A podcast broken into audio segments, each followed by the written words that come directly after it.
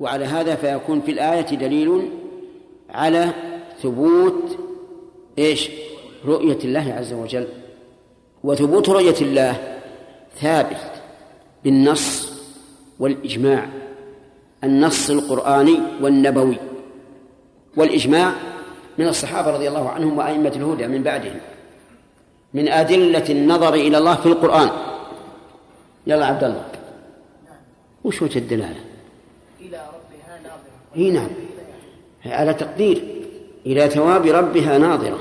شيخ نظر إذا قرن بإلى يفيد يعني. ما يخالف يقول نظر. ما هو نظر فكري؟ كقوله انظروا ماذا في السماوات والأرض. يقول نظر بالبصر لكن إلى ربها أي إلى ثواب ربها. ما يطيعك. خصمك ما يطيع.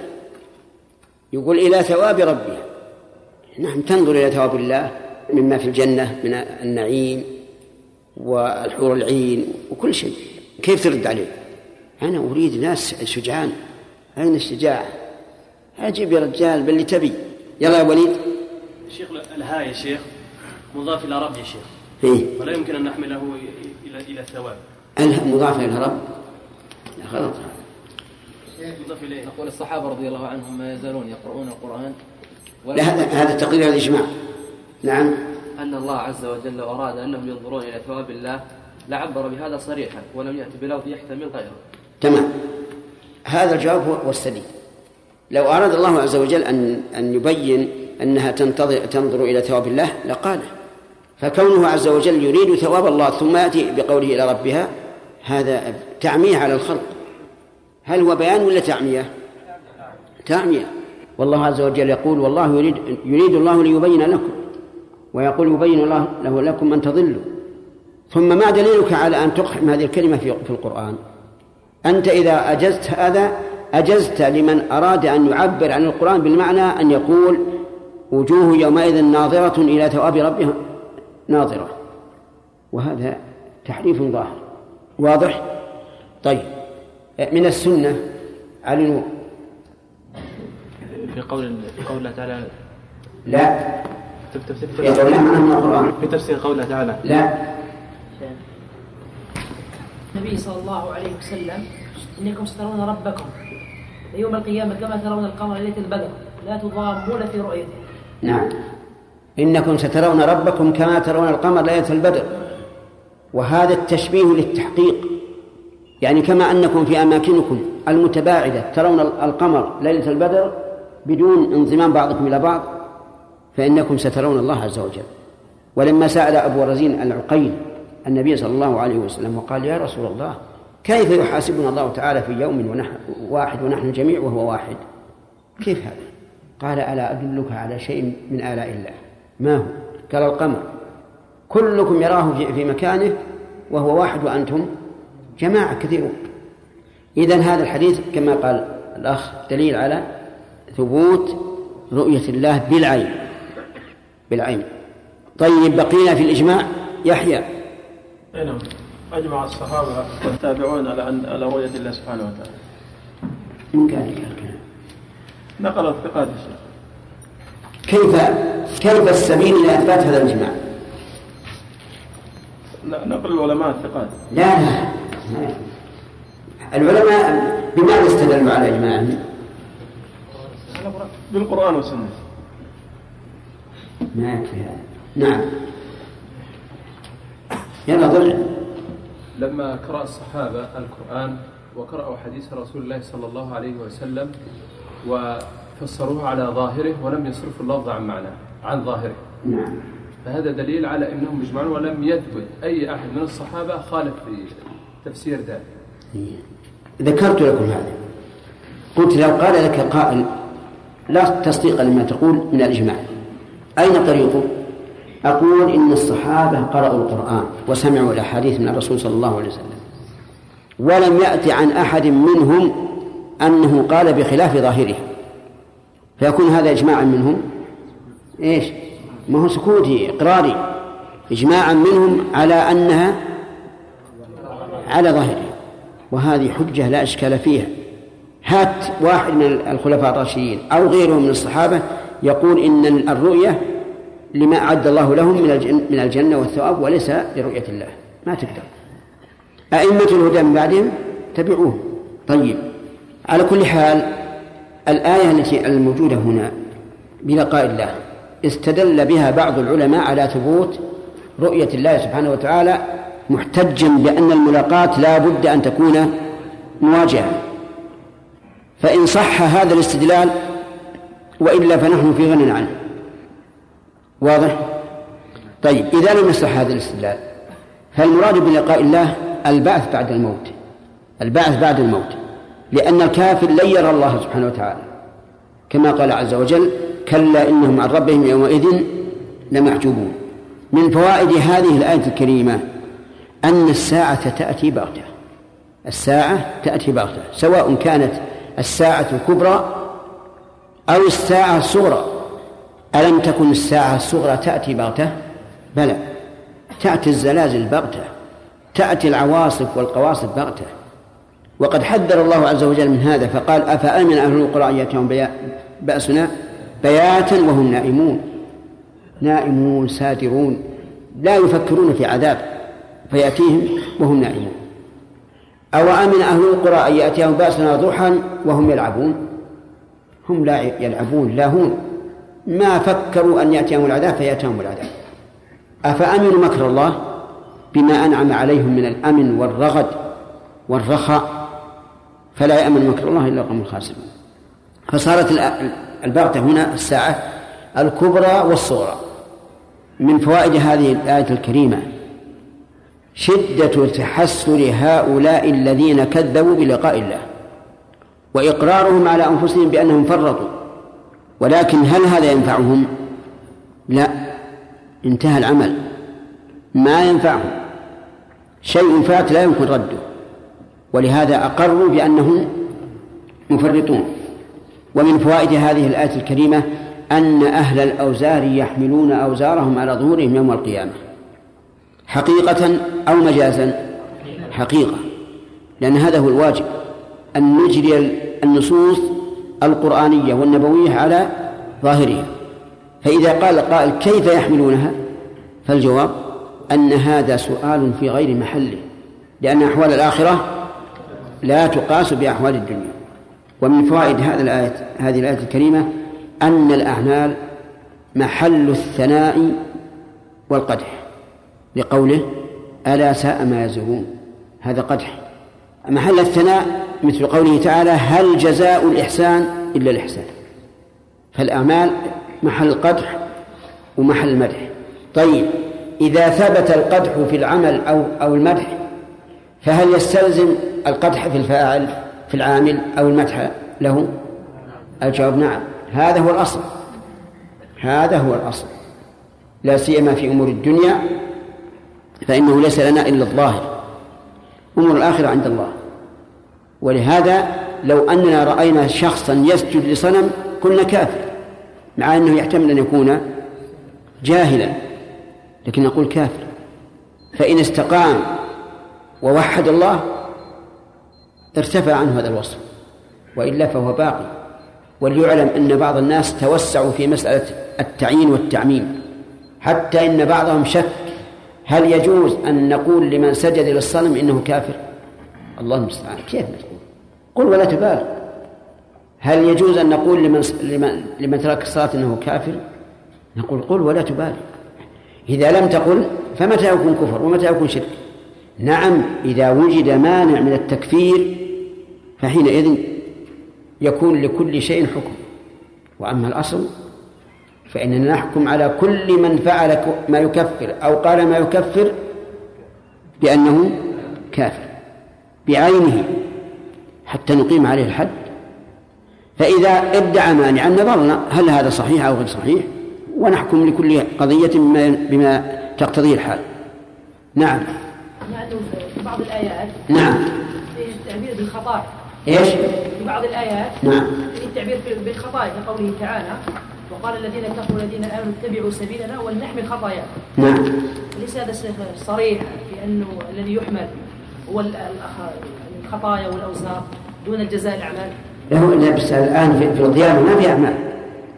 في القيامة ما في إلا الجزاء فقط. نعم يحيى. صلى الله عليه وسلم. الذي يقول إن الله يرى لكن لا من جهة.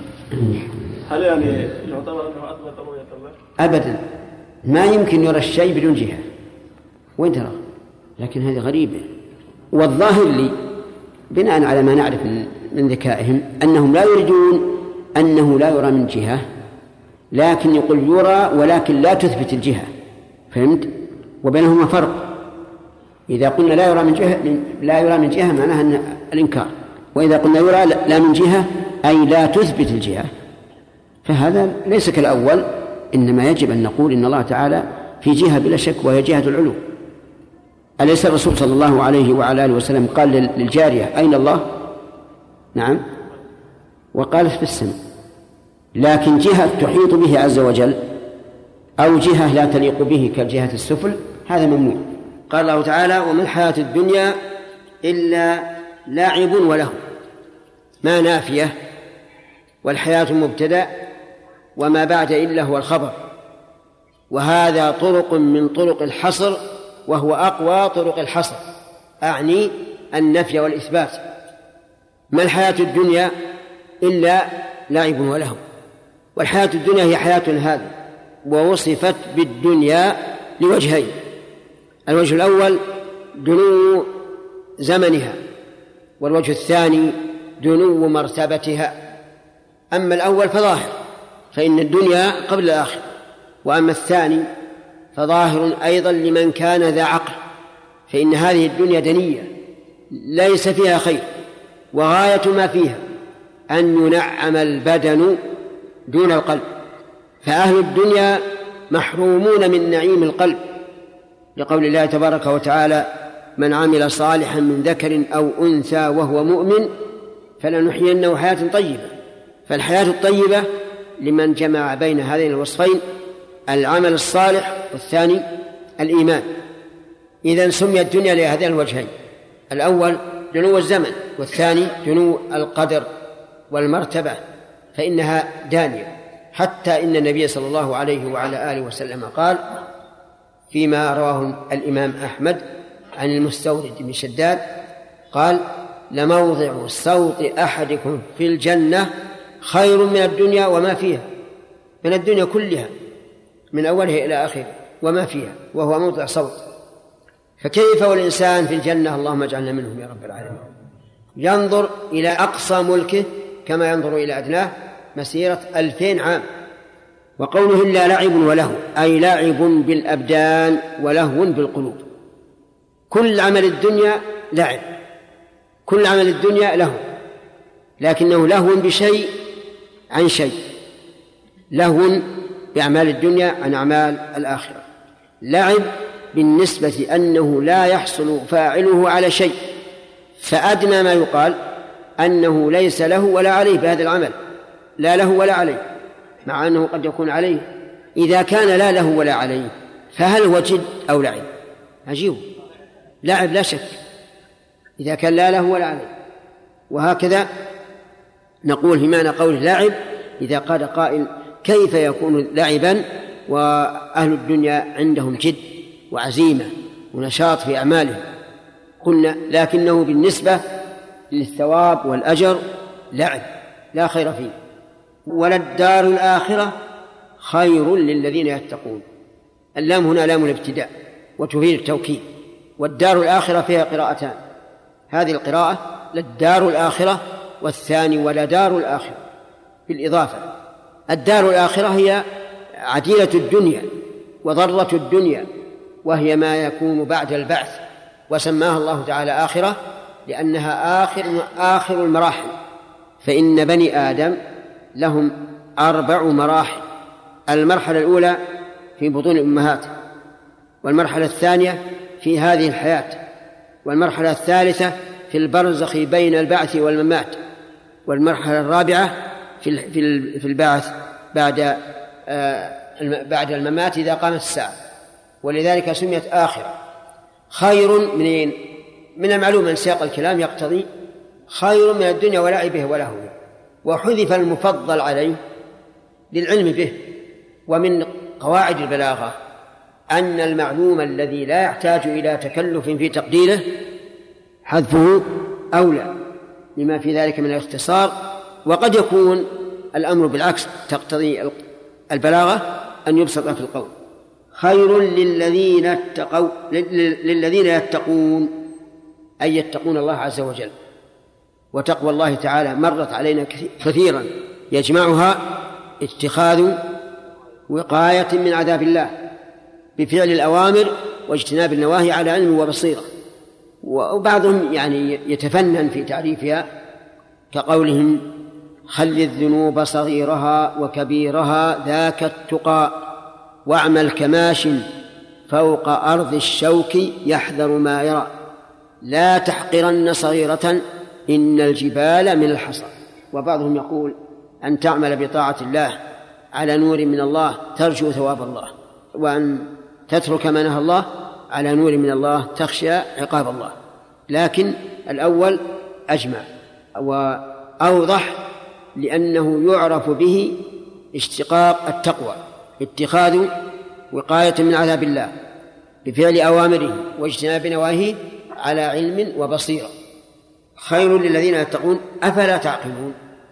الاستفهام هنا للتوبيخ والمعنى اعقلوا هذه هذه الحقيقة واعرفوا قدر الدنيا وقدر الآخرة.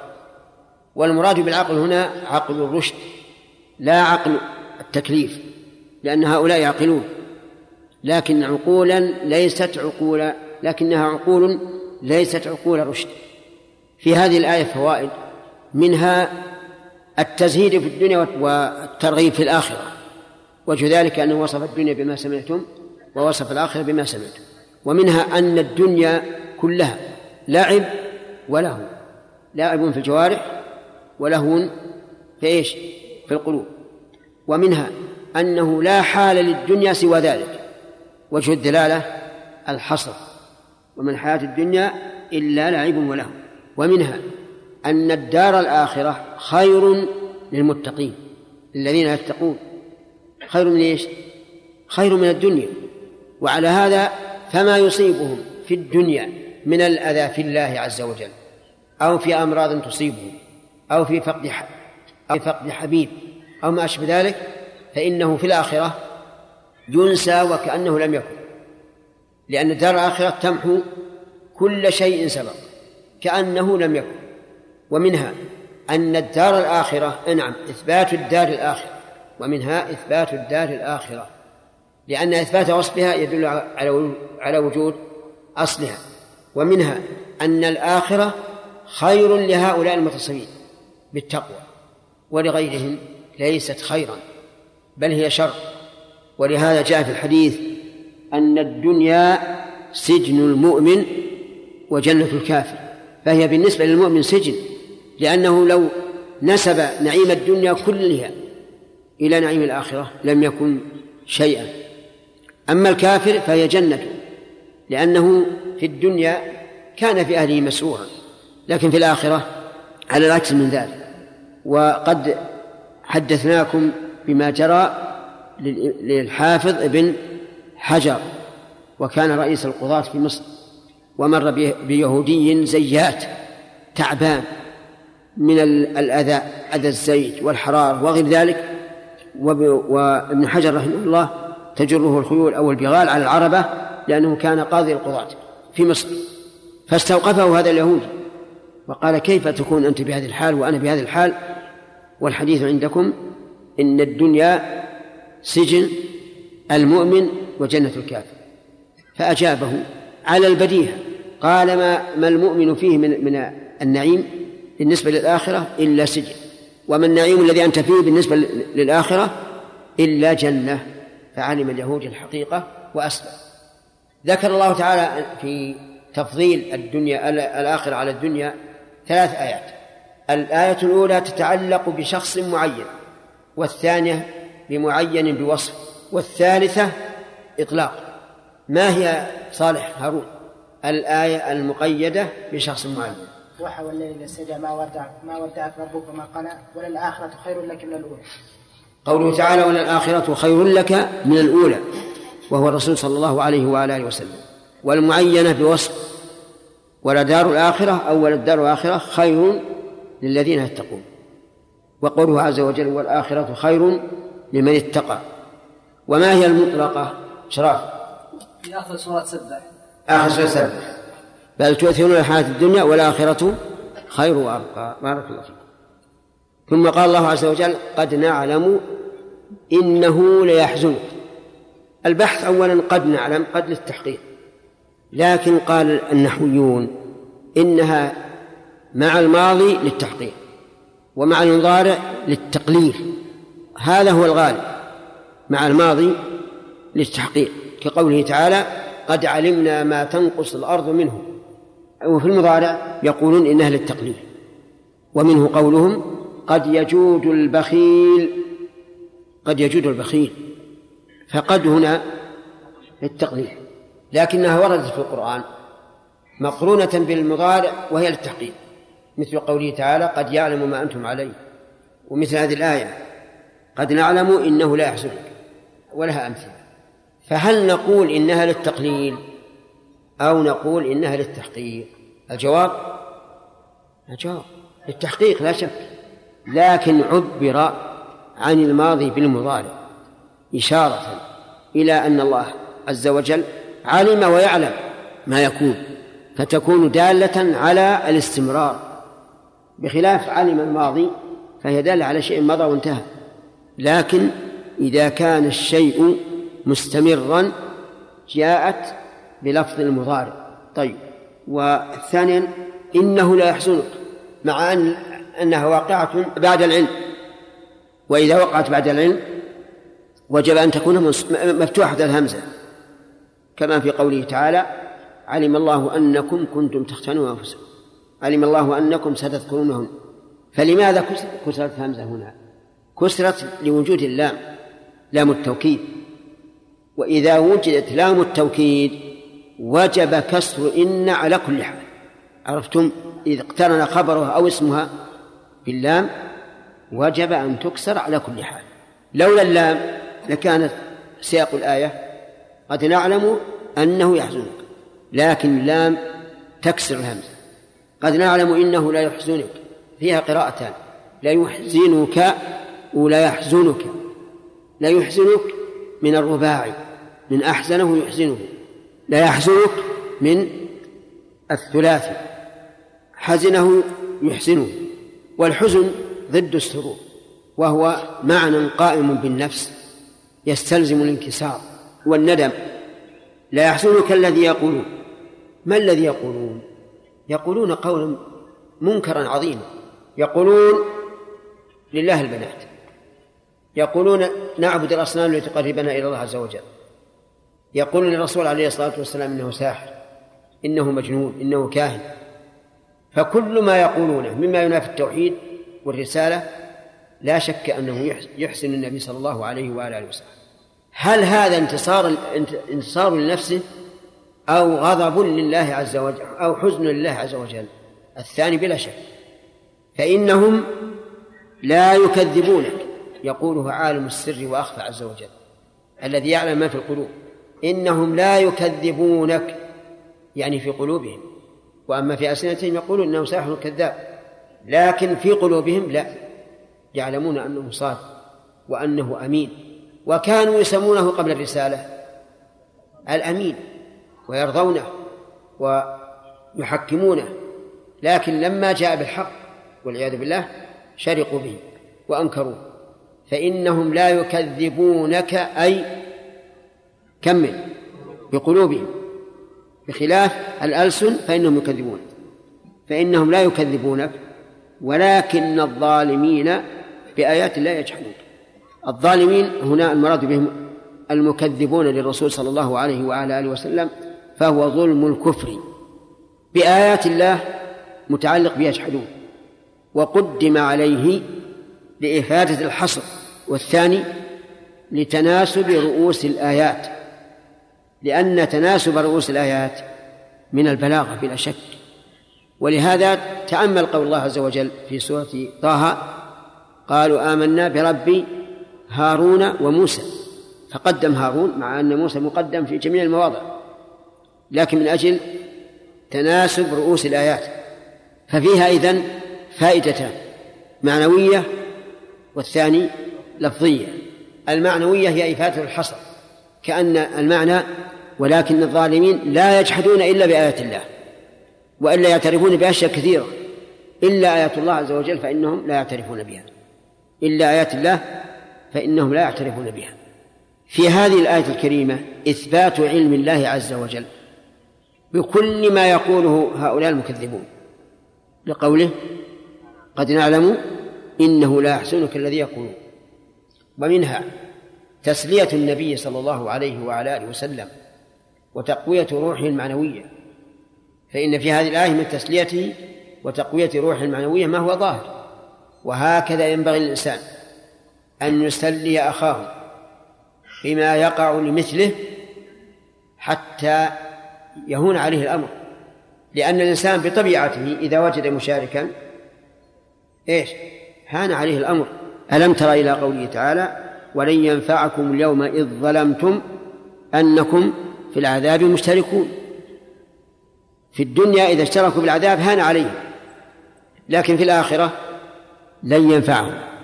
وانظر إلى قول المرأة الخنسة ولولا كثرة الباقين حولي على إخوانهم لقتلت نفسي وما يبكون مثل أخي ولكن أسلي النفس عنه بالتأس فإذا ذكر الله عز وجل لنبيه صلى الله عليه وسلم ما يسليه ويقوي معنويته ويذهب عنه الحزن فإن هذا من فضل الله عليه تبارك وتعالى.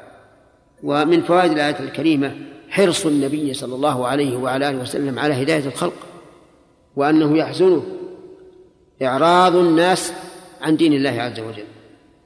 ومنها علم الله تعالى بما في القلوب. بقوله فإنهم لا يكذبونك ولكن الظالمين بآية الله يجحدون. نظير هذه الآية قوله تعالى عن آل فرعون وجحدوا بها واستيقنتها أنفسهم ظلما هذه مفعول لأجله عامله جحدوا. أي جحدوا بذلك ظلما وعلوا. وانظر إلى قول موسى إلى قول موسى وهو يجادل فرعون. يقول له موسى لقد علمت ما أنزل هؤلاء إلا رب السماوات والأرض بصائر. قال لقد علمت. ولم يكذبه فرعون في هذه المحاورة ما قال لم أعلم. بينما لما كان يجادل يشرح لقومه يقول لهم ما علمت لكم من إله غير فأوقد لي يا همان والظاهر لي والله أعلم أن فرعون لم يقل لموسى إنني لا أعلم خوفا من نزول العقوبة العاجلة أو خوفا من أن ينزل كتاب يكذبه. على كل حال الرجل أقر وطريق إقراره السكوت. من فوائد هذه الآية الكريمة أنه ينبغي للدعاة أن يتسلوا برسول الله صلى الله عليه وسلم فيما إذا سمعوا ما يكرهون من هؤلاء المكذبين المعاندين فليتسلوا به. ويقولوا في أنفسهم وفي قلوبهم. إن الله نعم في أنفسهم وفي ألسنتهم. يقولون إن الله تعالى عالم ما تقولون. وسيجازيكم. ومن فوائد الآية الكريمة أن الجحد كفر. أن الجحد بآيات الله كفر ولو استيقنها الإنسان. ما دام جحدها وإن كان مؤمنا بها في قلبه فإنه يكفر. لأن أحكام الدنيا تجرى على إيش؟ تجرى على الظاهر. فنحن نكفر من أظهر الكفر وإن كان مؤمنا بقلبه ونسكت عن من أظهر الإسلام ولو كان كافرا بقلبه. لأن هذا هذا أحكام الدنيا التي أوجب الله عز وجل. إذ أننا نحن لا نعلم ما في قلوب الناس.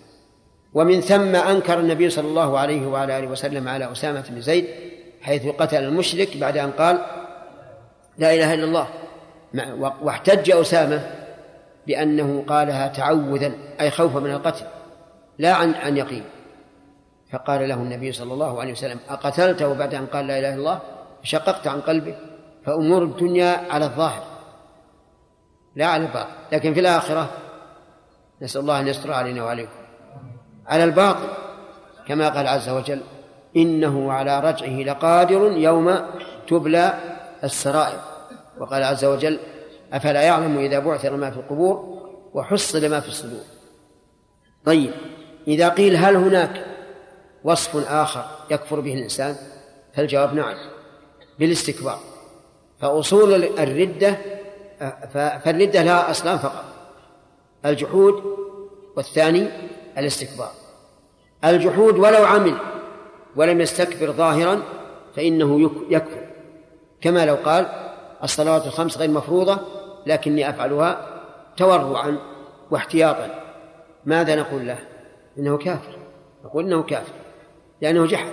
والاستكبار أن يستكبر عن فعل ما تركه كفر. أن يستكبر عن فعل ما تركه كفر. مو عن كل شيء.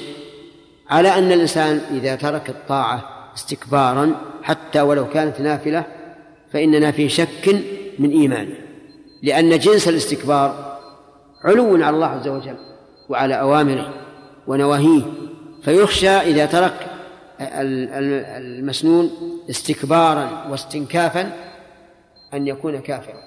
لا إذا تركه عمدا متهاونا به وهناك فرق كما تعرفونه من أنفسكم. فرق بين شخص يقول أنا لا أصلي الراتبة استكبارا وآخر يقول لا أصلي الراتبة لأنها, لأنها لا تجب عليه الثاني لا يكفر ولا يفسق. وأما الأول فإن الإنسان يكون في شك من إيمانه لأن الاستكبار والعياذ بالله علو علو على الخالق وعلى أوامره تبارك وتعالى. فإنهم لا يكذبونك ولكن الظالمين بآيات الله يجحدون. ثم سلاه الله عز وجل بطريقة أخرى. فقال ولقد كذبت رسل من قبلك وما أكثرهم. حتى أن النبي صلى الله عليه وسلم رأى في المنام أن الرجل لا يتبعه إلا اثنان رجلان أو رجل واحد والنبي ليس معه أحد. نوح عليه الصلاة والسلام بقي في قومه كم؟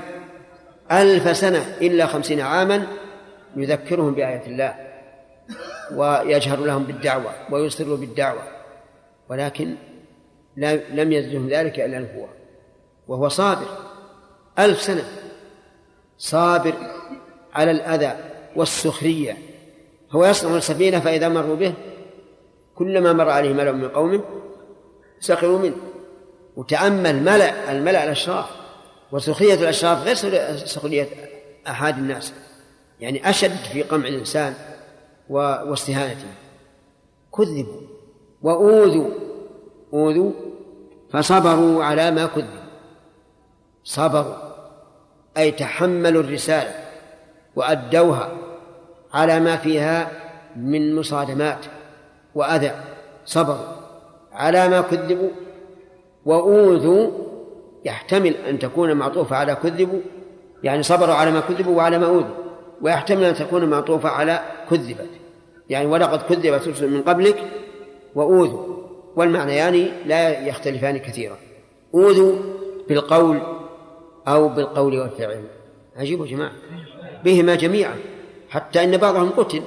أوذوا بالقول. يسخرون بهم. خلقة وخلقا وغير ذلك. حتى إن اليهود قالوا لموسى إنه رجل آذر آدر أي كبير الخصيتين. وهذه عيب عند الناس. وكان موسى عليه الصلاة والسلام لا يبدي عورته لهم. فلما كان ذات يوم خلع ثوبه ليغتسل ووضعه على حجر. هرب الحجر بثوبه فجعل يسعى وراءه يقول ثوبي حجر ثوبي حجر. لكن الحجر لم يقف إلا في الملأ من بني إسرائيل. حتى شاهدوا أن موسى بريء مما مما قيل فيه وأظهر الله تعالى كذبهم علنا. فالمهم أن الرسل عليهم الصلاة والسلام أوذ إيذاء لا يصبر عليه إلا أمثاله. وقد قال الله لنبيه فاصبر كما صبر أولو العزم من الرسل. بل لما ذكر أنه أنزل عليه الكتاب قال إنا نحن نزلنا عليك القرآن تنزيلا فاصبر لحكم ربك. لم يقل فاشكر نعمة الله قال فاصبر لحكم ربك إلى أن إشارة إلى أنه سيناله ما يناله من الأذى من أجل هذا الكتاب الذي نزل عليه. نعم. يحيى. نعم. قلنا له بالقلب لهو بالقلب ولعب بالجوارح نعم. هل يقال يعني آذان اللفظان من الألفاظ التي إذا اجتمعت تفرقا وإذا؟ ربما يقال إذا إذا أفرد أحدهما لزم منه الآخر. نعم. يلا سليم. العقل يا شيخ إذا نظرنا في في عقول من صنع آلات له يا شيخ. نعم. إذا نظرنا في اللي صنعوا آلات له.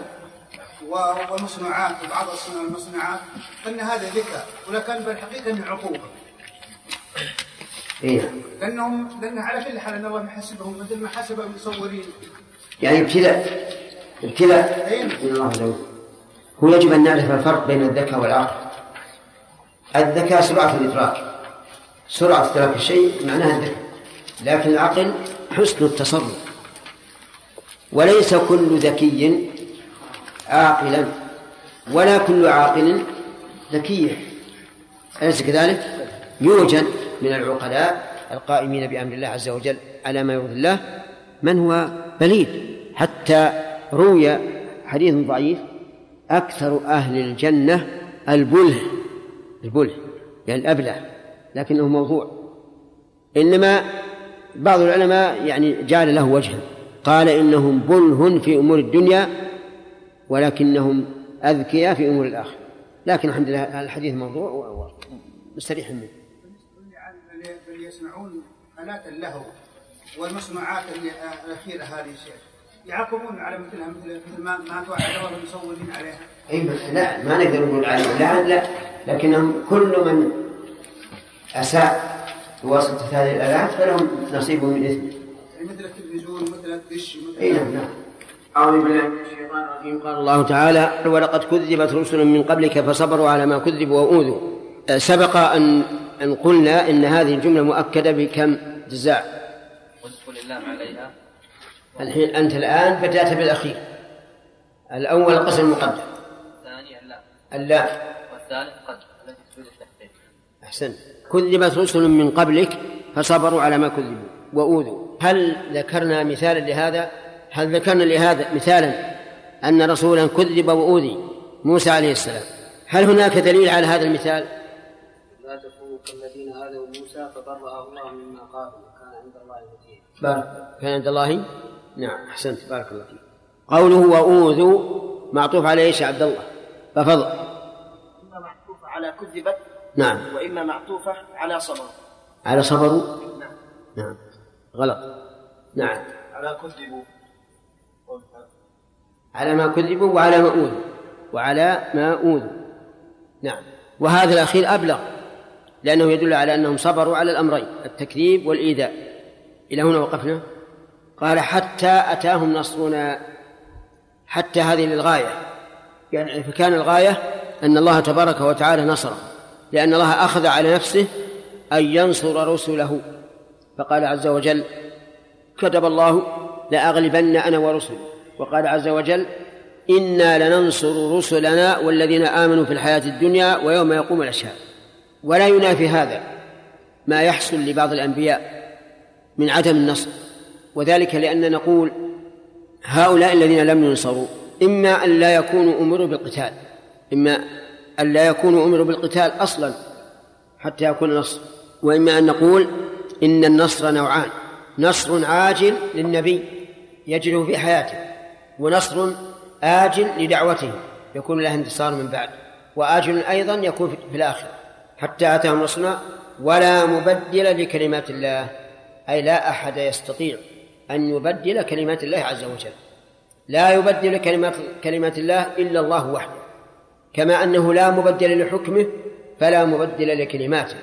وكلماته هي وحيه الذي أنزله على الرسل وكذلك هي كلماته القدرية التي يكون بها النصر لأنبيائه والخذلان لأعدائه. ولا يرد على هذا ما جاء به النصر لأن مبدل الحكم المنسوخ من هو؟ الله. والآية تدل على أنه لا أحد يبدل كلمات الله أما الله تبارك وتعالى فله أن يبدل. كما قال عز وجل ما ننسخ من آية أو نسيها نؤتي بخير منها أو مثلها. وقال عز وجل وإذا بدلنا آية مكان آية والله أعلم ما ينزل قالوا إنما أنت مفتر بل أكثرهم لا يعلمون. ولا مبدل لكلمات الله ولقد جاءك من نبأ المرسلين.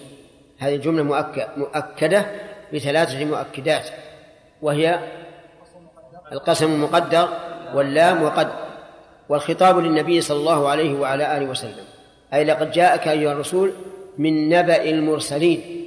من نبأ المرسلين أي من النبأ الذي يأتيهم وهو الوحي. هذا المعنى هو المتبادل. المعنى الثاني لقد جاءك من نبأ المرسلين أي من قصصهم وأخبارهم. كما قال الله عز وجل نحن نقص عليك من, أباء الرسل ما نثبت به فؤادك. وعلى هذا فتكون الآية معنى يكون الآية معناها المعنى أنه قد جاءك من أنباء الوحي الذي آتى الرسل من قبلك. والثاني أنه قد جاءتك أخبارهم وتبين لك ما حصل للرسل من أتباعهم وما حصل لأتباعهم ولقد جاءك من نبأ المرسلين. في هذه الآية فوائد. منها بيان أن تكذيب الأنبياء ليس وليد عهده بل هو سابق. لقوله ولقد كذبت رسل من قبلك فصبر. فإن قال قائل ما الحكمة في إرسال الرسل مع تكذيبهم؟ فالجواب أن ذلك لإقامة الحجة عليهم أي على المكذبين. لأن هؤلاء المكذبين لو لم يأتهم رسول لقالوا ربنا لولا أرسلت إلينا رسولا لو لم يأتهم رسول لكان لهم حجة. ولهذا قال الله تعالى إنا أوحينا إليك كما أوحينا إلى نوح والنبيين من بعده إلى قوله رسلا مبشرين ومنذرين لئلا يكون للناس على الله حجة بعد الرسل ومن فوائد هذه الآية الكريمة عتو بعض بني آدم حيث تأتيهم الآيات فيكذبون. لأنه ما من رسول بعثه الله إلا آتاه من الآيات ما يؤمن على مثل البشر وهذا أمر لا بد منه أن يؤتي الله عز وجل الرسل الآيات التي تقوم بها الحجة. فإذا كذب الرسل مع هذه الآيات صار ذلك دليلا على عظم عتو هؤلاء المكذبين. ومن فوائد هذه الآية الكريمة تسلية الله لنبيه صلى الله عليه وعلى آله وسلم.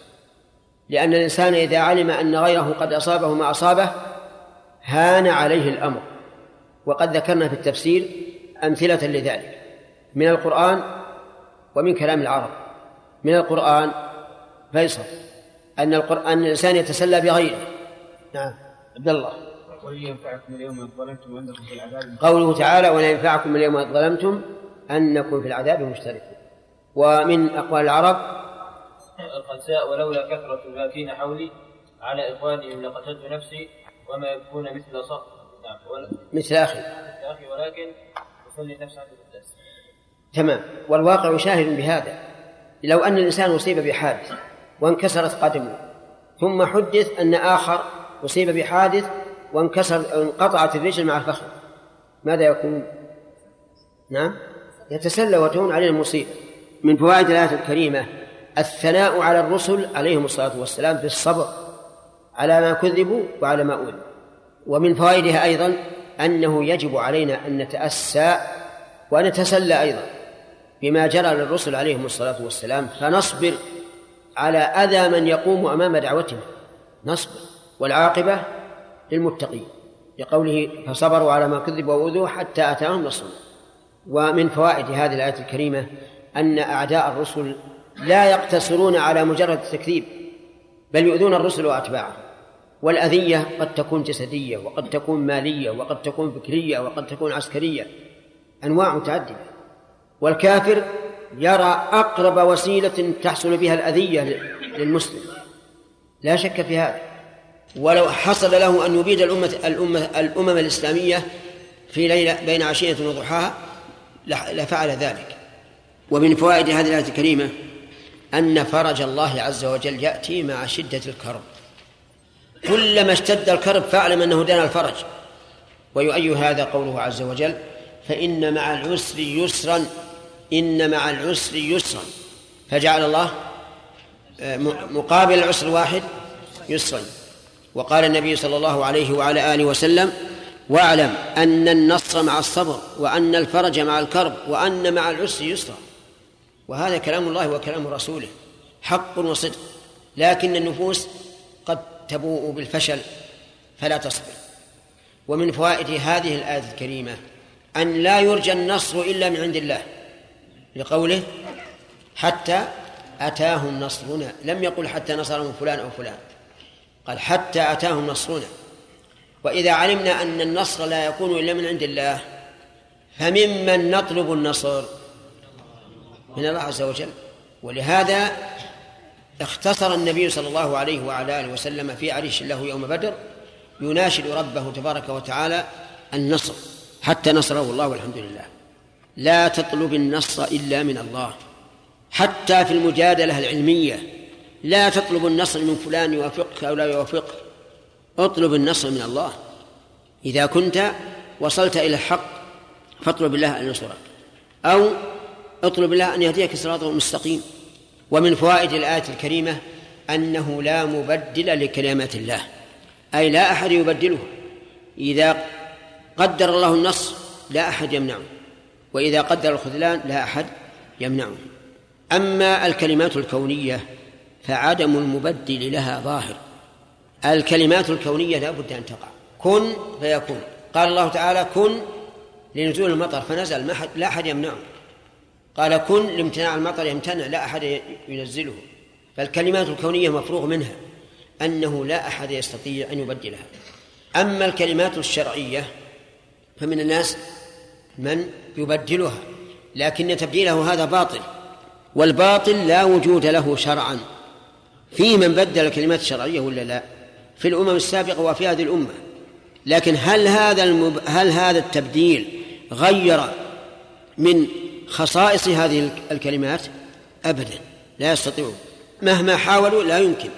هم لو بدلوها ظاهرا فما بدلوه فإنه باطل والباطل لا حكم لوجوده ومن فوائد الآية الكريمة قوة عظمة الله وسلطانه عز وجل حيث إنه لا مبدل لكلماته.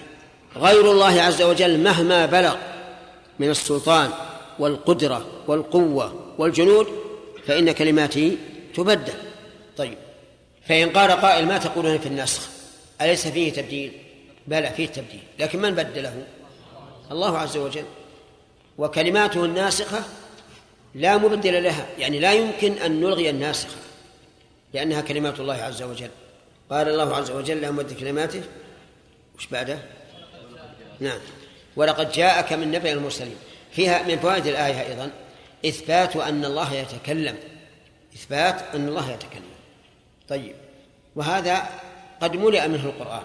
وقد جاءت الآية الكريمة في قوله تعالى وكلم الله موسى تكليما مؤكدة ذلك. لأن تكليم المصدر مؤكد والمصدر المؤكد ينفي احتمال المجاز. طيب. كلمات الله عز وجل بحروف ولا بغير حروف؟ بحروف. وإلا لم تكن كلاما. بأصوات ولا بغير أصوات؟ نعم بصوت. يتكلم الله بصوت مسموع. ولا يمكن أن يكون الكلام معنى قائما في النفس. لأن هذا المعنى القائم في النفس يا إخواننا. هل يسمى كلاما؟ يسمى حديث نفس ولا يسمى كلاما. الكلام ما نطق به اللسان وليس ما حل بالجنان. ولهذا إذا أراد الله عز وجل حديث النفس عبر عنه. كما في قوله ويقولون في أنفسهم لولا يعذبنا الله بما نقول. خالف في الكلام طوائف مرت علينا في كتاب النونية من يعني من أبينها وأبرزها. الأول مذهب المعتزلة يقولون إن كلام الله أصوات مخلوقة خلق الله أصواتا كما خلق أصوات الرعد والصواعق فهي مخلوقة تماما بائنة عن الله. وإنما نسبت إلى الله تشريفا لها كما في قوله ناقة الله وبيت الله ومسجد الله وما أشبه ذلك. الطائفة الثانية الأشاعرة الذين يدعون أنهم هم الذين جادوا المعتزلة. قالوا إن كلام الله هو المعنى القائم بالنفس معنى القائم بنفسه لا يسمع وليس له صوت ولا حروف. ولكنه خلق أصواتا وحروفا لتعبر عما في نفسه. بالله عليكم أهناك فرق بين مذهبهم ومذهب المعتزلة؟ لا فرق. كما قاله بعض علمائهم قال إنه لا فرق بيننا وبين المعتزلة لأننا متفقون على أن ما في هذا المصحف مخلوق. لكن المعتزلة قالوا هو مخلوق حقيقة وهو كلام الله حقيقة وأولئك الأشعرية قالوا ليس كلام الله حقيقة. كلام الله هو الذي في القائم بنفسه وهذا عبارة عن كلام الله. فأيهم أقرب إلى إلى الصواب من حيث القواعد؟ المعتزلة أقرب. المعتزلة أقرب إلى الصواب. أما أهل الحق السلف وأتباعهم من الأئمة فقالوا إن الله عز وجل يتكلم نفسه يتكلم بكلام مسموع بحرف مرتب ولا يعقل الكلام إلا على هذا الوجه. طيب فإذا قال قائل هل كل ما خلقه الله قليلا أو كثيرا يكون بكلمة كن؟ فالجواب ظاهر النصوص هكذا. كل ما خلقه الله يقول له كن. ولهذا كانت كلمات الله لا نفاد لها. قل لو كان البحر مدادا لكلمات ربي لنفد البحر قبل أن تنفد كلمات ربي ولو جئنا بمثل مددا. ويحتمل أنه عز وجل قال كن في أول الأمر وصار المخاطب يقوم بما أمر به. كما قال اللوح المحفوظ اكتب ما هو كائن فكتب ما هو كائن. ولا نعم من فوائد الآية الكريمة إثبات رسالة النبي صلى الله عليه وسلم كما ثبتت رسالات من قبله لقوله ولقد جاءك من نبأ المرسلين. ومن فوائد هذه الآية الكريمة تأكيد رسالة النبي صلى الله عليه وعلى آله وسلم وذلك بالقسم واللام وقد من فوائد الآية الكريمة أن القرآن الكريم يراعى فيه فواصل الآيات لقوله ولقد جاءك من نبأ المرسلين وقال في آية أخرى نحن نقص عليك من أنباء الرسل ما نثبت به فؤادك ومراعاة الفواصل ظاهر في القرآن الكريم. انظر إلى سورة طه انظر إلى سورة اقتربت الساعة حتى قال وحملناه على ذات ألواح ودسر دسر جمع دسار وهو المسمار. كل ذلك لأجل أن تتناسب السورة في فواصل الآيات. وذلك لأن هذا من البلاغة ولأن هذا مما تصغي له الأسماع ولأن ذلك مما تطرب له القلوب. فهذه ثلاث فوائد لتناسب الآيات الكريمة. ومن فوائد الآية أنه قد يكون فيها إشارة إلى أن محمدا خاتم الرسل لقوله ولقد جاءك من نبأ المرسلين يعني الذين أرسلوا. فإن صح هذه أخذ هذه الفائدة من الآية وإلا فكونه خاتم النبيين أمر مجمع عليه نص عليه القرآن الكريم في قوله تعالى ما كان محمد أبا أحد من رجالكم ولكن رسول الله يعني ولكن كان رسول الله وخاتم النبيين اللهم صل وسلم عليه. نعم الله عليكم يقول جل وعلا إن حسبتم ثم مثلا من قبلكم مسكم البأس حتى يقول الرسول والذين آمنوا معه متى نصر الله. ولا شك أن النبي عليه الصلاة والسلام صابر لكن ما وجه هذا القول؟ أي متى نصر الله؟ نعم. متى نصر الله لا لا يقولون هذا استبعادا ولكنهم يقولون استعجالا. يستعجلون نصر الله. لا لا استبعادا ولا شكا نعم. بارك الله فيك يا شيخ. قررنا في درس التفسير السابق نعم. أن أصول الردة آه، تكمن في الجحود والاستكبار. وأنه قد يخشى على الإنسان إذا ترك المسنون استكبارا يخشى أن يكفر. نعم. ثم مر معنا بالأمس حديث آه الذي أبى أن يأكل إلا بشماله. نعم. ففسره النبي صلى الله عليه وسلم أنه ما منعه إلا الكبر. نعم. فهل تحفظنا في قولنا يخشى عليه الكفر يدل على أن هناك كبر دون كبر, كبر غير مخرج من الملة؟ إحنا نقول يخشى. ليس معناه انه إنه مؤكد. لكن اذا إذا صدر هذا الاستكبار عن كراهية لشرع الله عز وجل فهو كفر. كما قال عز وجل ذلك بأنهم كرهوا ما أنزل الله فأحبط أعمالهم. ولهذا لا بد من الذل في القلب والتذلل في الجوارح. أعوذ بالله من الشيطان الرجيم. قال الله تعالى وإن كان كبر عليه إعراضهم وإن كان كبر عليك إعراضهم لا شك أن كان تحتاج إلى اسم وخبر وكبر تحتاج إلى فاعل. فهل نقول إن كان اسمها ضمير الشأن مستتر وكبر عليك إعراضهم خبرها؟ أو نقول إن إعراضهم تنازع فيه كان تطلبه اسما وكبر تطلبه فاعلا. يحتمل هذا وهذا لكن الأول أوجه. يعني فإن كان الشأن في هذا الأمر أنه كبر عليك إعراضه أي عظم عليك إعراضه وذلك بما كان في نفسك من الحزن والأسى فحاول حاول أن يهتدوا على يدك.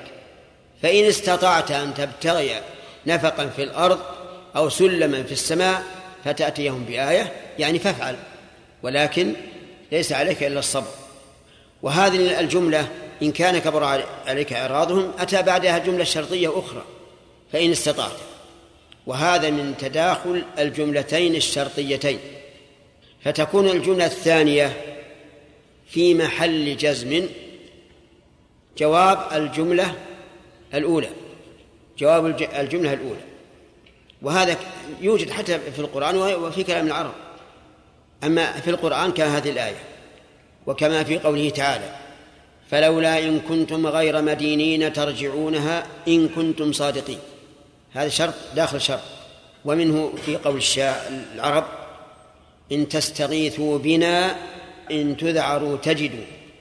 إن تستغيثوا بنا إن تذعروا تجدوا. فعل الشرط الأول ثم الثاني قيد فيه وتجد هي جواب الشرط. المهم إن كان كبر عليك إعراضهم هذه جملة شرطية.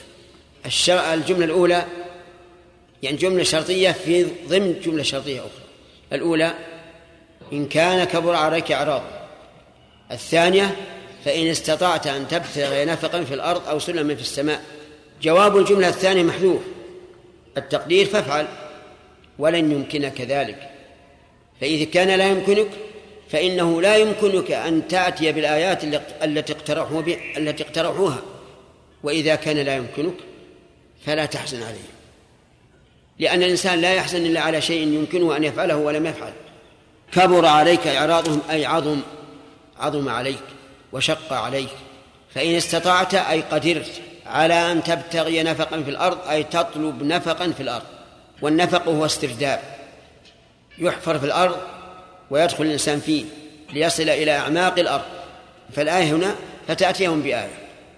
أو سلما في السماء تبتغي سلما في السماء أي مصعدا تصعد إلى إلى الجو فتأتيهم بآية. فبين الله عز وجل لهم النزول والارتفاع. لا يستطيع أن ينزل إلى نفق في الأرض فيستخرج الآيات ولا أن يصعد إلى السماء فيأتي بالآيات. واضح المعنى؟ واضح. إذا كان لا يمكنك هذا وهو معلوم للجميع فإنه لا يمكنك أن تأتي بما اقترحوه من الآيات.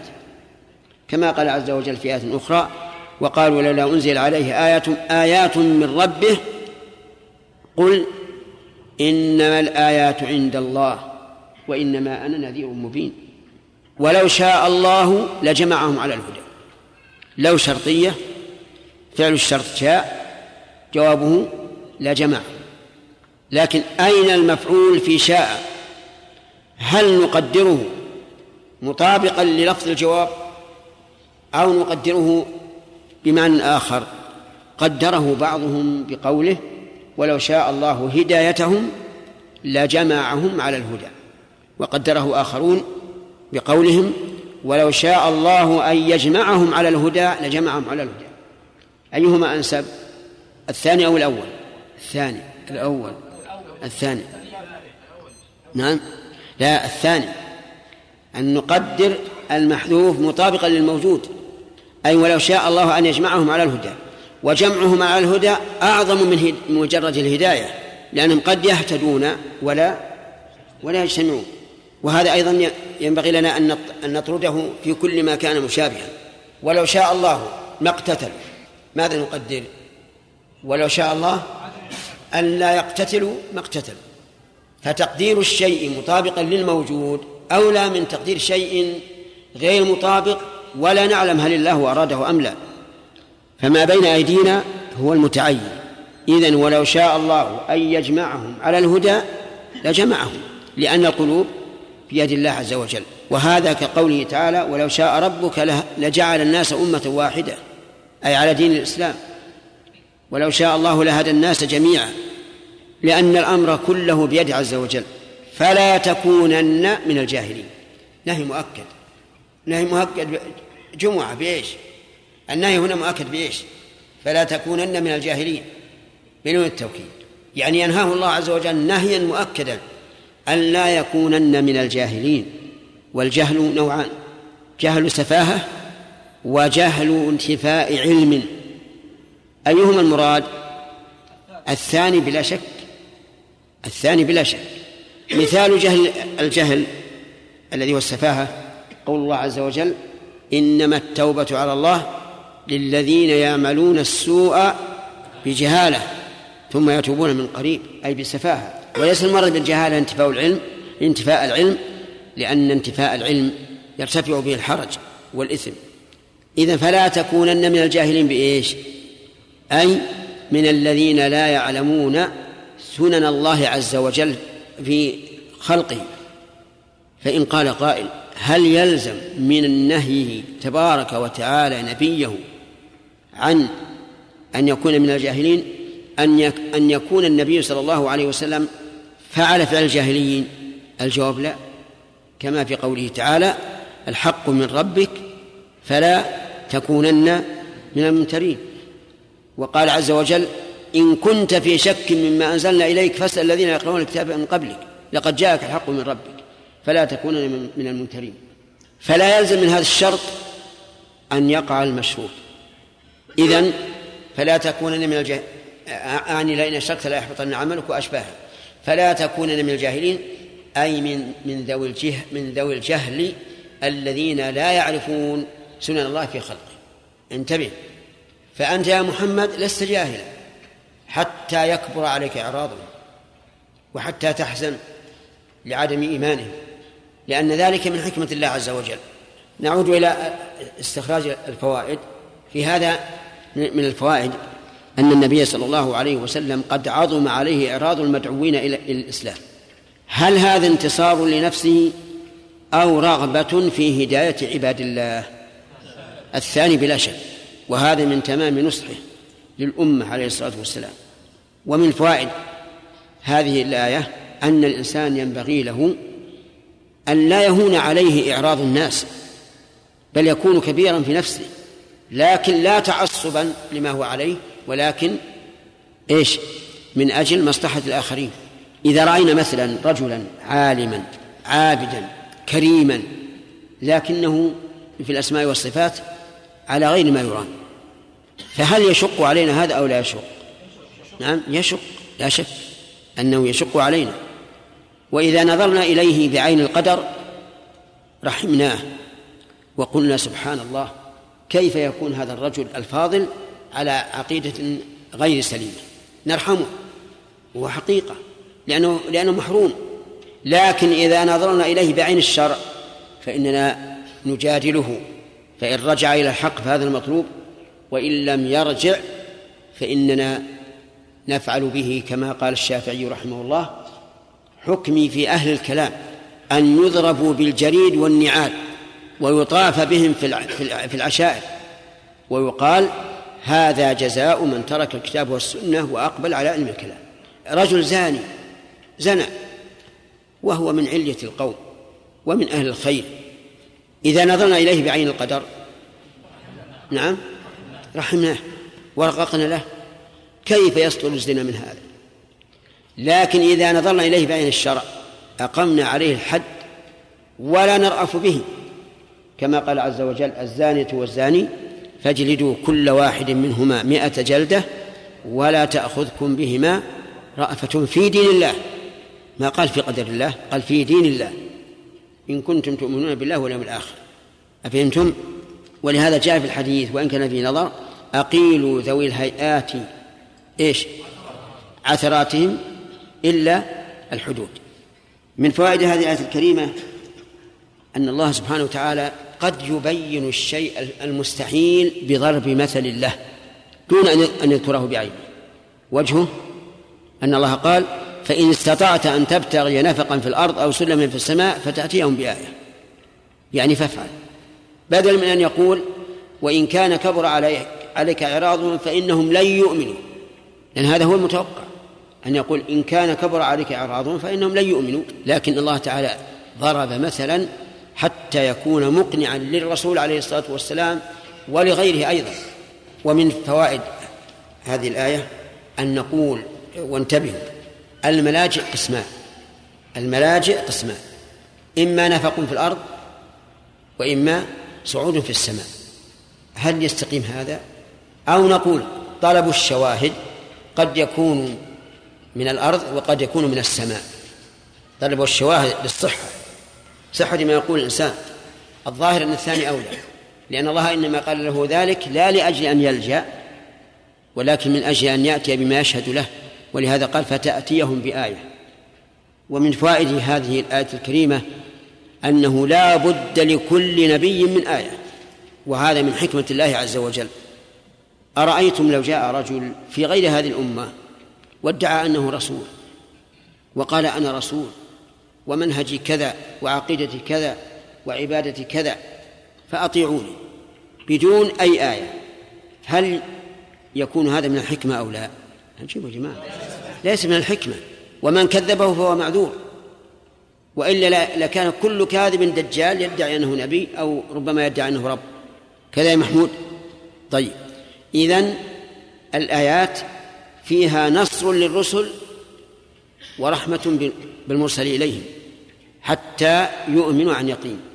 ومن فائد هذه الآية الكريمة أن الهداية والضلالة بيد الله عز وجل.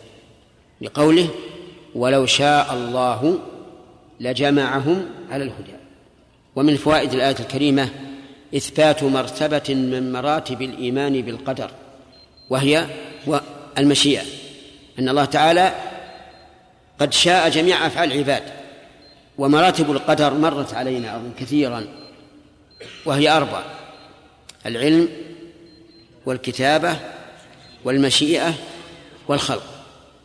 مجموعة في قول الشاعر علم كتابة مولانا مشيئته وخلقه وهو إيجاد وتكوين. عادل. اقرأ البيت. لا بدون واو. وخلقه. نعم. هذه المراتب الأربع. ومن فوائد هذه الآية الكريمة حكمة الله عز وجل في جعل الناس صنفين مؤمنين وكافرين. وهذا أمر لا بد منه لأنه لولا الكفر لم يعرف فضل الإيمان ولولا الإيمان لم يعرف قبح الكفر. أليس كذلك؟ كما أنه لولا الحلو ما عرف المر المر. وهذا واضح. يعني إن لم يكن هناك أشياء متضادة ما عرف فضل الأشياء المحمودة. ثم إنه لولا اختلاف الناس في الإيمان والكفر ما قامت راية الجهاد. لأنهم, لأنهم كلهم إما مؤمنون وإما كافرون. فمن يجاهد؟ لولا هذا الاختلاف ما قام الأمر بالمعروف والنهي عن المنكر. لأن الناس سيكونون كلهم إما على منكر وإما على معروف. لولا هذا الاختلاف ما قامت الدعوة إلى الله عز وجل. لأنهم إن كانوا مؤمنين كلهم إن كانوا مؤمنين كلهم لم يحتاجوا إلى دعوة. وإن كانوا كافرين ما دعوا واضح؟ إذن من الحكمة أن الله خلق الخلق جعل الخلق صنفين. لكن قد يقول قائل إذا كان أحد الناس من الصنف الآخر الكافر أفلا يكون في هذا ظلم له؟ وهذا قد يرد على النفس. ما دمنا نقول إن الكفر بمشيئة الله وأن الله عز وجل بحكمته قسم الناس إلى قسمين. أفلا يقول الكافر إن هذا ظلم لي؟ فالجواب لا كما قال بعض أهل السنة وهو يجادل معتزليا لما قال أرأيت إن منعني الهدى وقضى علي بالشقاء فهل أساء إلي أم أم لم يسئ إلي؟ فقال له السني إن منعك ما هو لك فقد أساء. وإن منعك ما هو فضلك فذلك فضل الله يؤتيه من يشاء. إيه، أعيد السؤال الأول. أرأيت إن منع الهدى وقضى علي بالشقاء. أحسن إلي أم أساء؟ فقال له إن منعك ما هو لك فقد أساء وإن منعك ما هو فضلك ما هو فضله فذلك فضل الله يؤتيه من يشاء. قال الله عز وجل ومن أظلم ممن افترى على الله كذبا أو كذب بآياته. هذا الاستفهام بمعنى هذا الاستفهام بمعنى النفي والمعنى لا أحد أظلم لا أحد أظلم ما هي فائدة الإتيان بالاستفهام عن النفي؟ تأكيد النفي. تأكيد النفي؟ وغير أي لا أحد أظلم من هذا. الذي إيه لك وغير حصره حصره في هذا. لا. كيف كان أبلغ في النفي؟ يكون مشربا بالتحدي يعني يكون مشربا بالتحدي يعني متضمن للتحدي. كأنه يقال إن كنت صادقا فبين لي من هو أظلم. طيب يرد مثل هذه العبارة. في ذنب آخر غير هذا مثل قوله ومن أظلم ممن منع مساجد الله أن يذكر فيها اسمه وسعى في خرابها فكيف نجيب؟ نجيب أحسن الله عليك يا شيخ بأن هذا خاص بهذا الذنب.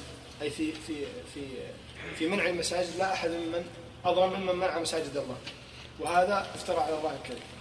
فكل واحد خاص. يعني معناها أن أن منع محل العبادة أو المعاملة أو الدراسة أعظمها من منع مساجد الله أن يذكر فيها اسمه. فيكون هذا أمرا نسبيا. طيب. والافتراء أعظمه؟ من من افترى على الله الكذب أو كذب بآياته. الافتراء على الله كذبا هل هناك وجه آخر؟ أن كل هذه اشتركت في المظلمية. الأظلمية. في الأظلمية. نعم. كل مقام بحسبه. طيب. تكون كلها اشتركت في, في أنها أظلم شيء. نعم. وكل إنسان وكل شيء وعقوبته. قوله إنه لا يفلح الظالمون. إنه لا يفلح الظالمون. قد وجدنا من أفلح وهو ظالم. يظهر أنهم قد أفلحوا في الدنيا لكن لا نعرف في الحقيقة أمرهم. يعني قد يصيبهم من الأمور النفسية. الباطنية ما لا نعرف. فاما في الآخرة لا شك أنهم سوف يحاسبوا على ما فعلوا في الدنيا. لم يفلح لم يفلحوا. نعم. يعني كأنك تقول الفلاح أنواع. هؤلاء وإن أفلحوا ظاهرا وحسيا فإنهم لم يفلحوا في الباطن. تجد نفوسهم في حسرة في حزن في ألم. نعم. أو يقال شيء آخر لا يفلح الظالمون يعني فلاحا مطلقا. لا ينتكسون بعده. أو يقال لا يفلح الظالمون في الآخرة لأن لو قدر أن هؤلاء لم يصابوا بأمراض ولم ينتكسوا عن الفلاح فوراءهم اليوم- اليوم الآخر لا يفلحون فيه. إذن النفي يكون محمولا على أحد الوجوه الثلاثة. يعني صحيح. قوله تعالى ومنهم من يستمع إليك. الضمير يعود على من؟ على هؤلاء المكذبين. على هؤلاء المكذبين. طيب. هل ينتفعون بهذا الاستماع أو لا؟ وجعلنا على قلوبهم أكنة. الجواب نعم ولا لا؟ لا. ها؟ لا ينتفعون. لا ينتفعون. الدليل؟ قوله قوله سبحانه وتعالى وجعلنا على قلوبهم أكنة يفقهون. وفي آذانهم؟ وفي آذانهم وقر وقرا وإن يروا وإن يروا كل آية لا يؤمنوا بها. تمام. ثلاث أشياء. طيب. ما هي نهاية مجادلتهم؟ مذكورة في الآية. ما هي؟ أنهم يقولون في النهاية قولا جحدوا به واستيقنته أنفسهم إن هذا إلا أساطير الأولين. طيب. المكابرة. المكابرة. نهاية المجادلة المكابرة. قالوا إن هذا إلا أساطير الأولين. واضح. مثل ما يوجد الآن بين أهل البدع وأهل السنة تجد واحد منهم يقول نحن ما ثبت عندنا هذا. حتى لو كان في البخاري ومسلم يقول ما ثبت عندنا هذا. أو يقول فيما يحتج به لبدعته هذا عندنا ثابت. بنقل الرواة العدول وهذا أكثر ما يكون في الرافضة. ولهذا يقال إن بعضهم زاد في القرآن الكريم نحو الثلث وحذف من وحذف من القرآن الكريم. وهذه مكابرة مشكلة. المكابر ما تستطيع أن تقنعه أبدا لكن قد يهديه الله عز وجل. قد يهديه الله عز وجل. إذن هؤلاء المجادلون المكابرون نهاية أمرهم أن يقولوا هذا أساطير الأولين وليس وحيا ولا نعترف به. ما الفرق بين ينهون عنه وينأون عنه؟ ينهون عنه ينهون الناس أن يأتوا إليه. وينهون عنه ينهون بأنفسهم أن يسمعوا. نعم. أي يبعدون بأنفسهم وينهون الناس عن الاستماع إلى الرسول صلى الله عليه وسلم. طيب الضرر في هذه الحال عليهم أو على الرسول؟ وإن يملكون إلا أنفسهم. وما نعم. وما يشعر بارك الله فيه قوله عز وجل ولو ترى إذ وقفوا على النار. الخطاب لمن؟ يا فراس وين رحت؟ الخطاب للنبي صلى الله عليه وسلم. في الأصل وأمته تبعا له إيه. أو لكل من يتأتى خطاب هنا. يعني لو ترى أيها الرائي أو أيها الإنسان بقطع النظر عن كون هذا للرسول صلى الله عليه وسلم. وقفوا على النار. من يوقفهم عليها؟ الله عز وجل. الله عز وجل بواسطة الملائكة. طيب. قولهم يا يا ليتنا نرد ولا نكذب. ما معناها؟ يتمنون أن يرجعوا إلى الدنيا فلا يكذبون بما جاءهم جاءت به الرسل. يا ليتنا نرد ولا نكذب على النصب. يعني يتمنون الرجوع إلى الدنيا مع كونهم لا يكذبون. طيب فيها قراءة ثانية. يا ليتنا نرد والحال أننا لا نكذب. والفرق بين المعنيين أن الأول تمنوا أن أن يردوا إلى الدنيا ولا ولا يكذبون بآيات الله فهو داخل في التمني. أما الثانية ولا نكذب فهم تمنوا أن يردوا إلى الدنيا ثم وعدوا أن أن لا يكذبوا آيات الله. طيب هل صدقهم الله ما قالوا؟ الدليل. كذبهم الله عز وجل. كذبهم. ولو ردوا لعادوا لما نهوا عنه. وإنهم لكاذبون. نعم. ولو ردوا لعادوا لما نهوا عنه وإنهم لكاذبون. اذا قولهم لا نكذب هذا وعد كاذب. هل في هذا ما يدل على أن الناس يتكلمون يوم القيامة؟ نعم. نعم وجهه؟ انهم يقولون لأنهم يقولون. ليتنا نرد. أنهم يقولون. وأنهم يتمنون. والناس في في الآخرة كحالهم في الدنيا يعني أنهم عندهم عقول يجادلون ويدافعون عن أنفسهم. آدم خسر الذين كذبوا بلقاء الله. ما معنى تكذيبهم بلقاء الله؟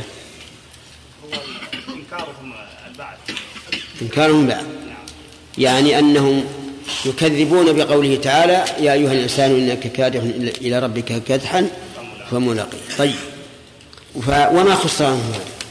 هل هو في الدنيا ولا في الآخرة؟ خسرانهم في الآخرة وفي الدنيا في الدنيا أيضا يعني خسرانين إن الخسران في الدنيا والآخرة نعم لأنهم لم يستف... لم يستفيدوا في وجودهم في الدنيا شيئا.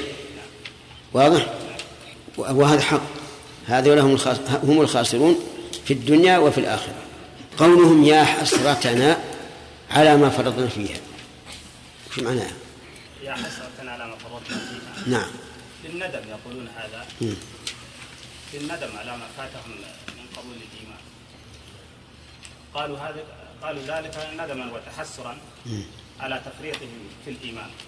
على تفريطهم في الدنيا حيث لم يستغلوا الأوق- الأوقات فيما يرضي الله. لو قال لك قائل يا حسرتنا. هل الحسرة تنادى؟ أجل إيش؟ يا هنا للتنبيه. للتنبيه. نعم. ماذا تقولون؟ صحيح. صحيح. في- لأن يا إذا دخلت على ما لا يمكن أن أن يصلح للنداء فهي للتنبيه. ومثلها قوله تعالى قال يا ليت قومي يعلمون ومثلها أمام الآية السابقة يا ليتنا نرد ولا نكذب بآيات ربنا. طيب أحسنت. قوله وهم يحملون أوزارهم على ظهورهم. هل هذا على حقيقته؟ نعم في الآخرة على حقيقة في الآخرة على حقيقته. يعني تجعل هذه الأوزار بمنزلة الأشياء المحسوسة التي تحمل على الظهور زيادة في فضحهم وتعذيبهم. أعوذ بالله من الشيطان الرجيم. قال الله تعالى إنما يستجيب الذين يسمعون. يستجيب ويجيب معناهما واحد. والجملة فيها حصر. طريقه إنما. يعني ما يستجيب لدعوتك يا محمد إلا الذين يسمعون. والمراد بالسماع هنا سماع الانقياد والقبول وليس سماع الإدراك. لأن سماع الإدراك يدخل فيه البر والفاجر والمؤمن والكافر ويدل على أن على ذلك أي على التفريق بين سماع القبول والإذعان وسماع الإدراك. قول الله تبارك وتعالى ولا تكونوا كالذين قالوا سمعنا وهم لا يسمعون أي لا يستجيبون وينقادون. يقول عز وجل إنما يستجيب الذين يسمعون. الذين أعرابها فاعل. نعم فاعل يستجيب. الذين يسمعون. ثم قال والموتى يبعثهم الله. هذه جملة مستأنفة. لا يصح أن تعطف على ما سبق. والموتى يبعثهم الله. الموتى جمع ميت. وهل المراد موت القلوب أو موت الأجسام؟ في ذلك قولان للعلماء. بعضهم قال الموتى يبعثهم الله. أي موت القلوب وهم الكفار. يبعثهم الله فيجازيهم. وبعضهم قال الموتى موت الأجساد. يبعثهم الله ردا على الذين ينكرون البعث. وإذا كانت الآية تحتمل معنيين ليس أحدهما أظهر من الآخر ولا منافاة بينهما فما القاعدة؟ أن تحمل عليهما جميعا. فالموتى من هؤلاء الكفار سيبعثهم الله ويجازيهم. والموتى موت الأجساد الذين فارقت أرواحهم أجسادهم سوف يبعثهم الله. فيكون في الآية تهديد ووعيد ورد على من ينكرون البعث. يبعثهم الله أي يخرجهم من قبورهم يوم القيامة. ثم إليه يرجعون. يعني ثم بعد البعث يرجعون إلى الله عز وجل ويكون أمرهم إلى الله تعالى وفي ذلك الوقت ليس هناك مخاصم ولا مجادل. في هذه الآية الكريمة حصر الاستجابة لدعوة الرسل بالذين إيش يسمعون إيش سماع إدراك ولا سماع قبول وإذعان؟ سماع سماع قبول وإذعان. ومن فوائد هذه الآية أنه كلما صار الإنسان أسمع لكلام الله ورسوله صارت استجابته أقوى. مأخوذ من القاعدة المعروفة. أن ما علق على وصف فإنه يزداد قوة بحسب هذا الوصف الذي علق عليه الحكم. مثال ذلك قوله عز وجل إن خير من استأجرت القوي الأمين. فكلما كان أقوى كان أخير وأنفع وكذلك الأمان. كلما كان آمن فهو أخير. المهم أن هذه القاعدة مفيدة. كل شيء علق على وصف فإنه يزداد قوة بحسب قوة ذلك الوصف. ومن فوائد هذه الآية الكريمة إثبات البعث وهو أعني الإيمان بالبعث أحد أركان الإيمان الستة التي أخبر بها النبي صلى الله عليه وعلى آله وسلم جبريل حينما قال أخبرني على الإيمان. قال أن تؤمن بالله وملائكته وكتبه ورسله واليوم الآخر. والقدر خيره وشره. ومنها أيضا أن هؤلاء الكفار بمنزلة الموتى أن هؤلاء الكفار بمنزلة الموتى. وذلك لأنهم لا يست... لا ينتفعون بما يسمعون كما أن الميت لا ينتفع بما يسمع جثة. فكذلك هؤلاء الكفار. ومنها تهديد أولئك الكفار الذين لا يسمعون بأن الله سيبعثهم ثم يجازيهم. ومنها قدرة الله عز وجل الكاملة وذلك بالبعث. والبعث الذي يكون ليس يأتي كالإحياء شيئا فشيئا وتجد البشر وغير البشر يخرج صغيرا ثم ينمو حتى يتكامل. البعث يبعثون كلهم في لحظة واحدة. اقرأ قول الله عز وجل فإنما هي زجرة واحدة فإذا هم بالساهرة. وقال عز وجل إن كانت إلا صيحة واحدة فإذا هم جميع لدينا محضرون. وقال عز وجل وما أمرنا إلا واحدة كلمح بالبصر ومن فوائد هذه الآية الكريمة أن المرجع في النهاية إلى الله عز وجل لقول ثم إليه يرجعون وهذا الرجوع فيه حصر طريقه تقديم المعمول. في قوله إليه يرجعون. وفائدة هذا التقديم أعني تقديم المعمول في هذه الآية آه، لفظية ومعنوية. أما المعنوية فهي إفادة الحصر وأنه لا مرجع إلا إلى الله. وأما اللفظية فلتتناسب رؤوس الآيات لأن تناسب رؤوس الآيات من من من البلاغة. انظر إلى إلى سورة طه. كلها آخرها الألف. إلا قليلا. لما جاء ذكر موسى وهارون قدم هارون على موسى لتتناسب الآيات. وإلا من المعلوم أن موسى أفضل من هارون. ثم قال الله عز وجل وقالوا لولا أنزل عليه آية. لولا نزل عليه آية. قالوا أي المعاندون. المكذبون للرسول المتعنتون. لولا نزل عليه آية من ربه لولا نزل عليه آية من ربه.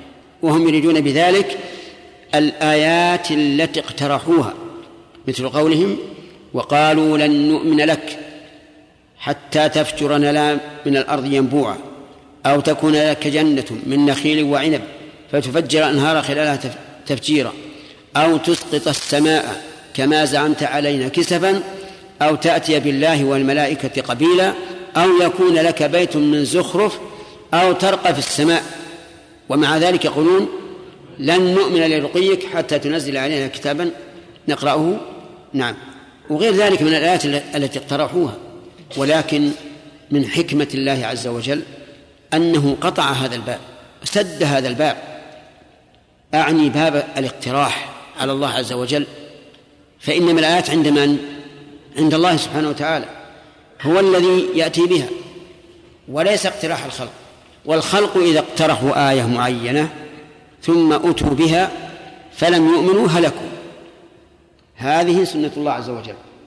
ولا يرد على هذا أن قريشا قالوا للنبي صلى الله عليه وعلى آله وسلم أرنا آية يا محمد.